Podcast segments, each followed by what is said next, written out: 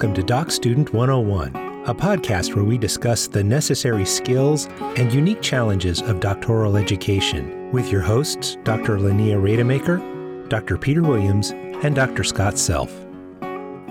Hey, y'all. Good morning, Peter and Scott. Hi, Scott. Hey, Hi, Linnea. I, I opened this up differently than I normally. I usually say, "Hey, you guys," but you're, I exercised our southernness today. You said y'all. Is it, did you I did. favorite favorite southern phrase. I'm for I'm a guy from Colorado. That's I'm a Jersey girl, and I love y'all because it just is. Sometimes I slip and say you guys, but which would well, be appropriate here. But you know. yeah, linguistically, it recovers this plural you that uh, English has lost. So it's nice. It's y'all. it's nice that y'all. the Southerners have stuck in for us and helped us fix mm-hmm. the errors gender, of English. Gender neutral. Yeah fits all the things. Um, so as we were preparing for today, we we were thinking about what it means to set goals and some of the challenges that our students are experiencing when they set goals. And uh, I'm not. It's not lost on me that the conversation as we were preparing kind of started with Linnea, one of your students, having achieved their goal, right? And uh, it's uh, you know what what students need to know is when you earn your doctorate we kind of brag about that behind the scenes and say so and so just earned their doctorate. I got a new doc. A new it's uh doc. yeah. And and so um but as we were thinking about what that looks like, we were thinking about how the story is different for each person. Uh, the pathway is different for each person. And what are some of the challenges that students are experiencing when they think to themselves, I'm going to finish by May of 2022. And if I don't finish by the May of 2022, there are going to be consequences. Uh, we try to we try to set ourselves uh, some kind of goal, and and I think a metaphor for understanding this. We've all had the experience where we've realized um, we we need to set a smart goal. We need to set a time um, a time marker, and because we're going to set that time marker, it needs to be something that we feel like motivates us and pushes us forward. And so we do these kind of goals where we say, "I'm going to lose 20 pounds in a week," or "I'm going to earn a PhD in two years," or "I'm going to," and we set these very ludicrous goals that really are unachievable on their face.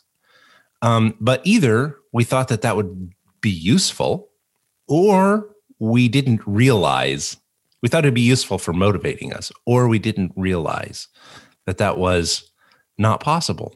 That it was not a likely goal to reach um, because we didn't understand some of the things that might happen along the way. So that's kind of where we want to go today is the mythology of what it means to set a goal, a long-term goal like earning a doctorate or finishing my dissertation um, and get y'all's uh, perspective and wisdom on how that kind of what works what doesn't work.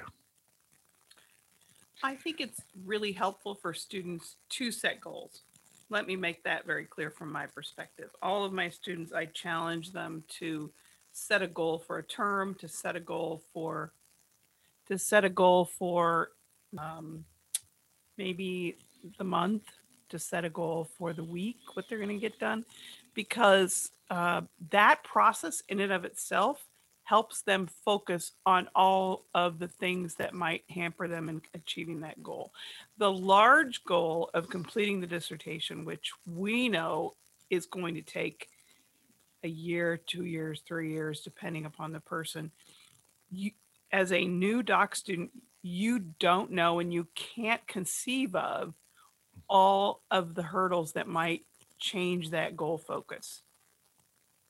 You can't conceive of family issues, job issues, uh, chair, faculty, all of the, the writing issues. You can't conceive of those because you haven't done it before. So while it's helpful, I also try to counsel them to be willing to be flexible and, and move that goal depending upon what happens to you and maybe move yourself. Maybe you need to be really targeted about scheduling time on your calendar to do your writing or or finding a babysitter for that one night a week that you're going to really concentrate for four hours or whatever it is you know um, you, you don't know that until you're in it Yeah, I think that uh, really, um, when we talk about the mythology of goal setting, it's not that goals are a bad thing, but often that we don't know um, how to do it. So, on the face, um, you mentioned Scott, a goal might appear to some of us to be ludicrous. It's like, well, no, you're not going to finish the doctorate in 18 to 24 months, or even maybe even 36 months. But to the to the student who's doing their first doctorate, it may appear reasonable Mhm. because they see somebody else did it. Um, so there's this mythology of uh, uh, knowing more than you, uh, not knowing what you think you know, uh, or um, as Kahneman calls it, you know, what you see is all there is. Your brain operates as if what you see is all there is, and you Mhm. cannot see the journey ahead. What you were saying, Linnea, you you hadn't done the journey. You can't see the journey in in everything that um, is involved, even when it's within your control. Um, and plus all the stuff that's out of your control. So the the mythology of that you can't actually set an accurate long term goal as far as the completion of your doctorate when you're in the first half of it is Mm. probably one of the myths that we should debunk. I just remember from my my doctoral journey, um, one of the uh, young men that started with me um, had a goal of finishing from beginning of program to end of program in two years, and you know I thought that was kind of ridiculous. But some other people thought that, well, if he can do it, I can do it. And I, I you know, even at that point, this guy uh, was married uh, his wife worked full time and was supporting him in college. He was not working an external job, and he lived on campus in married student housing. Right? They didn't have any children at the time. I lived 100 miles away. I commuted into campus three, four days a week. I had four children. I also worked a part time job. My husband worked a full time job. That's not even beginning to be realistic for me to mm-hmm. think that with my different context, and context is everything. We talk about this in research, but in life it is too. With my context, that's not realistic. And and that's just one of the barriers that can debunk your myth that if they can do it, I can do it. Yeah, I've I've heard this phrase um, in different ways, but don't judge your backstage by someone else's front stage. Uh, the idea that you know whatever happens in front of the curtain does, um, you know, we sometimes play our own story against what it appears is going on in somebody else's story. You never really understand all of the variables there that account for their variances and how that's different from yours, do you? It, it's not something that you're going to really be able. It, it's not the same. It's not your story is not the same as somebody else's story. Um, and I think too, I, I really appreciate the idea of being flexible. I will say that I think one of the things that freaks students out is that flexibility equals not going to make it. If I don't reach this goal, and we end up with this kind of binary thinking, which is either I'm going to finish on May 31st or I'm not going to do this. And I literally have a student um, right now who who, as we were talking, made that that that claim. As she got it out, that's when she started to say, okay, I guess I don't believe that. But we had to process it because where it was getting to was if I don't meet this goal, then I'm not going to finish. And that's absurd, but it is a kind of absurd thinking that we all sometimes fall into. If I can't lose 20 pounds in two weeks, I guess I'd just eat another whole pizza. It's it's either or. We either do one or the other, and it's a very very difficult. You know, and I'll get the heartburn with it. Uh, it it's very very difficult to do something where we give ourselves room to understand what a realistic timeline is. Do you Do you gentlemen, when you are uh, working with your doc student, tell us about how you um, have these conversations and tease out these expectations and have students talk about them and move them towards a realistic understanding. I think that would be interesting for our readers, listeners.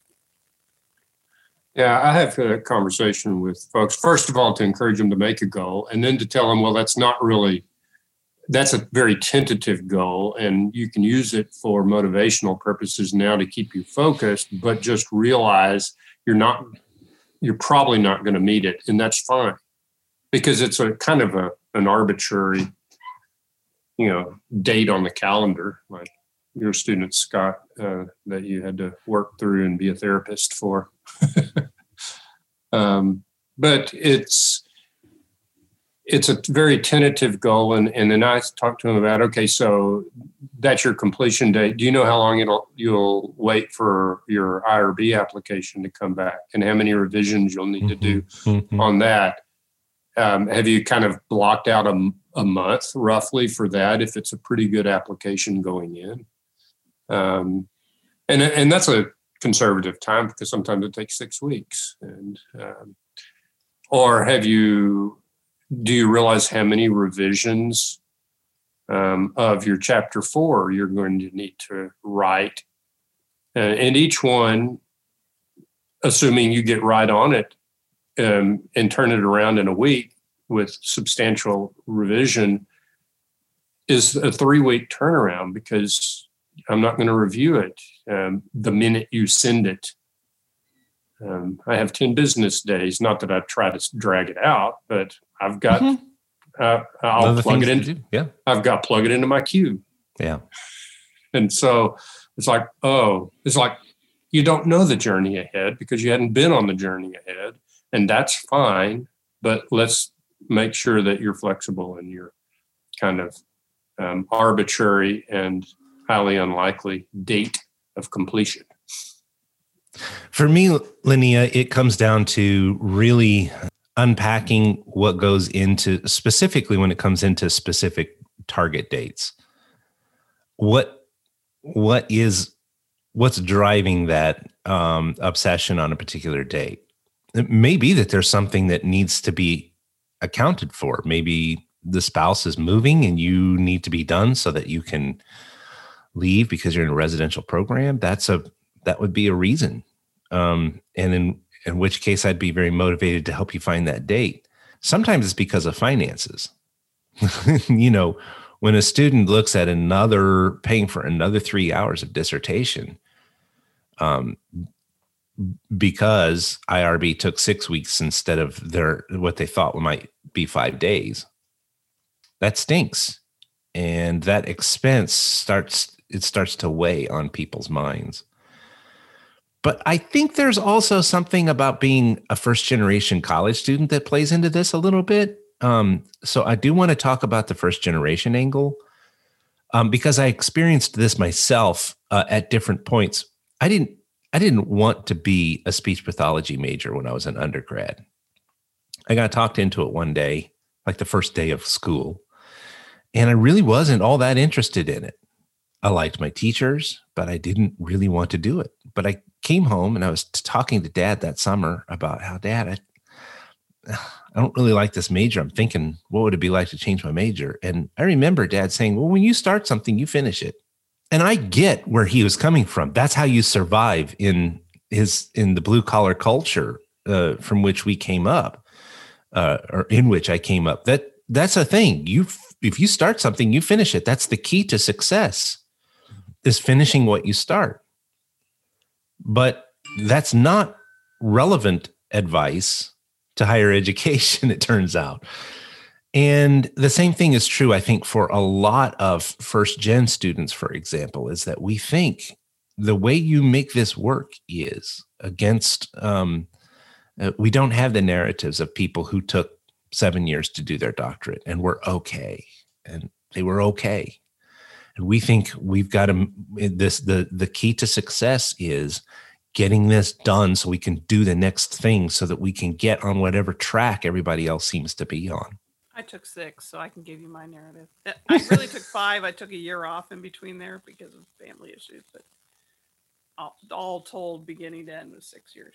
But Yeah, you know I took, I took five, and I thought, yeah, that's fine. I mean, I got a family and commuting. Oh, it wasn't a hundred miles. It was like- became fine. I'll tell you that it became fine. Yeah. and and I it became fine because uh, halfway through the coursework, I was just struck by how much I was enjoying the learning. Um, Yeah. And I'd done an early research project because I didn't have a, a research master's. I had a, a music performance master's, so I had to do an early research, like a master's level research project. And I enjoyed that so much, and I wanted to learn more. And and I think that changed my goal setting and and my you know when we went through illness and i had to slow down it's like i'll get it done i really want it i knew i really wanted it And it took me 28 years. And some of some of the reason it took me 28 years was this all or nothing mindset. Because frankly, I mean, I, I think it would have taken a lot less time if I had just been willing to adjust my timelines and not walk away. Um, just adjust my expectations and be okay with changes in my timelines. But it was a learning process for me because I, I do I do this thing where I'm I'm all or nothing, man. I'm either going to eat only broccoli for three weeks straight, or I'll just eat Chili's hamburgers for three weeks straight. It's one or the other, man. it's so difficult for me to figure out what is that space between uh, setting a goal and being flexible about it. I think you can put broccoli on your hamburger every once in a while. or maybe a side of broccoli, you know. It's like uh, that's a good good analogy though. And most first generation college students aren't you know, even those of us who were continuing generation, you know, our parents at some point got a degree. Uh, we still didn't know the doctoral journey.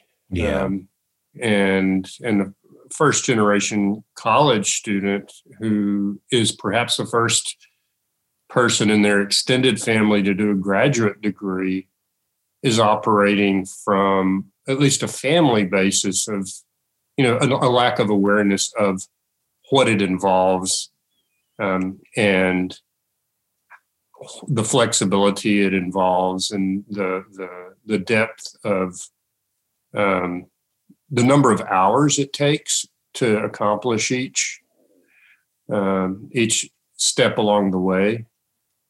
So, you know, it's totally understandable that if you make goals, that it would be probably an inaccurate or not a possible goal.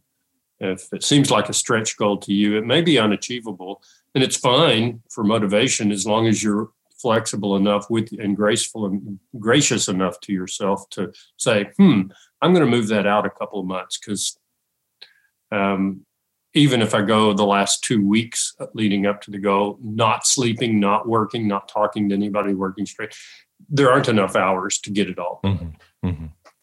i think i learned that when i had children you you set a goal i'm going to be here at this time and it probably won't happen and then i went on and had four it's just it's just very difficult to make goals when there are so many factors that you can't account for in the future. Yeah. You can't account that your baby's going to have a blowout and it's going to set you back 20 minutes as you clean everything up before you walk out the door, right? That's realism. Uh, one day I was going to class um, at Bradley when I was doing my undergrad, and my second child, I walk out the door. I'm going to be on time for this class because this professor is like, no, no nonsense. It's going to be mad if I'm not there. And he trips down the steps and he splices his chin open, and we got to go to the ER. We got to get stitches, and I just missed the whole day. Yeah. You can't account for that. You you just have to adjust your goal and and move on with it. And so all of those things happen in family life, in um, Mhm. in your job, in just day to day living. We how did we know we were going to be a pandemic in 2020? then we would all be shut down. We'd be working from home with children by our side or dogs on the computer and cats on the computer. You know, we don't know that. And you don't know what's going to happen in a in a doctoral journey. You don't know all of the factors that are out of your control. Like you mentioned, Peter, IRB, revisions, all of those things. Yeah, I mean, I can see those things, but you don't know what you don't know as you're going through the doctoral journey, except those weird, very few people like the 0.01% who are getting a second doctorate. Yeah. That's a weird, that's a weirdo. Right. We, we're not even talking about them. We don't talk to them in real life because they're, they're just kind of overachieving. I, had, I did have Jane. a professor in seminary who had a PhD in New Testament and a PhD in Old Testament. And I was just like, you're trying too hard, man. get out of here. Just get out of here. yeah. Um, uh, one of the one of the things I think can be helpful. One way, let's talk about how to make this work. One way that I think can make this work is to think about the difference between due dates and target dates. Target dates are flexible. And so what we do in project management or in time management is oftentimes we'll we'll only assign due dates to things that actually have due dates. If you have something you have to deliver to somebody, that's a due date. Um, especially if they have to, if they have contingencies that that are based upon that, right? If this doesn't happen by May 31st, we all just give up. That's a due date. But a target date is uh, I've tried to account for the variables that I think are going to be coming my way. Um, and if everything goes well, for example, if my IRB only takes a week, and if um, if my committee members all return their feedback to me in two days instead of ten days, and if um, you know my data comes in cleaner than I uh, uh, would hope for, uh, this is, you know, if all these things come together, hmm, maybe I could get done by here. So let's set that as the target date. But then, yeah, or get all the participants I need, right, Linnea? That then, if I'm uh, if I'm able to put things together, I have a target date, but that target date is literally a target. It is not a due date, and it's not the same thing as a due date.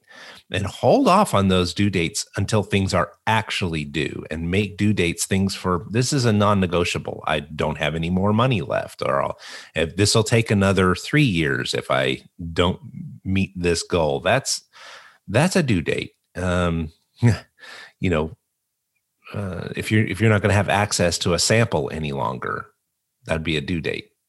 So think about the difference between uh, uh, target dates and due dates is one suggestion.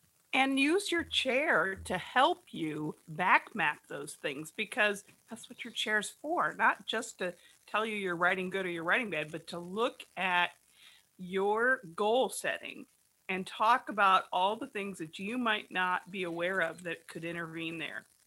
And so, one of the things that I do with students is say, well, you know, they've got 10 business days. You might get it back in three, but it might be 11. Is there a holiday? Did they get sick? Did right now? Did they get COVID? Mm-hmm. I mean, all of these things can push it back that are out of your control, and your chair can help you think about all of those factors. Your IRB submission is clean. I've reviewed it as much as I can um, but it's an expedited. They may push it to full board. I don't know that. That's not in my control. That's not in your control. That's up to the IRB committee. So you have to be prepared for that and the amount of time that it's going to take. And um, you don't have control over that. So let's back map and allow it. That means you may have to really write steadily 40 hours a week for a couple months so that you get this done earlier to allow for those potential barriers. And Linnea, you mentioned something else that I think is really important in measuring one's um, progress toward a long-term goal, and that is to focus on the lead measures instead of the, the, the lag measures. So, so if I work for an organization and we have some goal that we're going to um, we're going to make a million dollars, that million dollars is a lag measure. Either you have it or you don't, right? But lead measures are the things that play Action. into that. Hmm? Yes. The action plan. The action plans. Yeah. And so in the in re- relation to a dissertation, that could be something like Go ahead. uh, it could be something like did you spend time writing this week, right? Did you write for, did you work for 4 hours? And if you work for 4 hours, that's a lead measure. You made Right. progress. You don't necessarily know um, whether you're going to meet your target date or not because of that, but at least you did what you could do. Um, at least you took actions and you and you you can control the the lead measures. You can control whether you worked on this this week or not. And I find that students have a hard time thinking about those things. Yeah. They they especially the students with families and jobs, which is almost all of our students in our program now.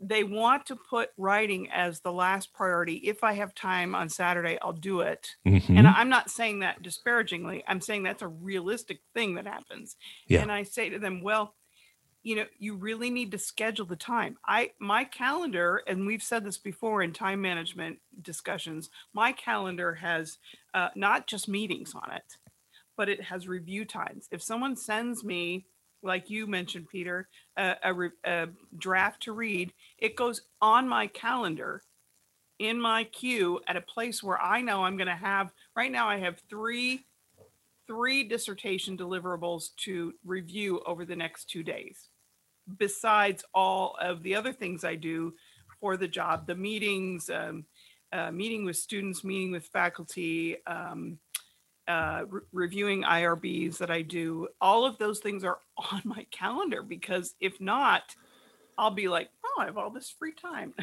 I don't Mhm. really say that, but you Mhm. know, y- you have to schedule the writing time. You have to schedule the reading time. You know, for me, when I was a doc student, the reading in coursework was intensive at the beginning because it was a new field for me. The jargon was unknown.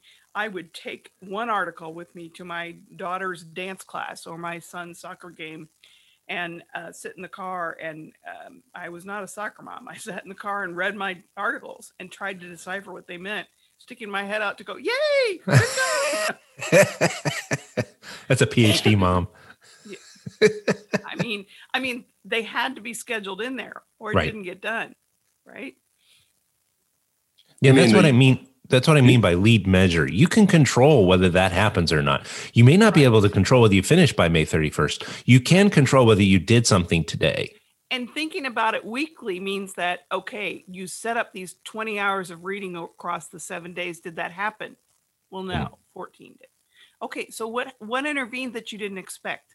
Can you pre-expect that for next week Mhm. so that you do get the 20 hours in? And that's the goal of each week is to try to uh, use what happened last week to refine those goals to be clearer and more precise for the next week. Yeah, I think that's really a very important thing that um, being in the process and learning what uh, what barriers come up, reflecting on those, and using that to predict again in the coming week or period of time what how you can actually get done um, what you need to get done, whether it's 15 or 20 hours of reading and writing, um, which often it is because it, it's not going to get done without the time the focused time spent on it. And if uh, you can adjust those things going forward, predict the barriers. A lot of them are predictable. If you you know to say I'm going to do 20 hours, and if I asked you, okay, what where the 20 hours going to come from?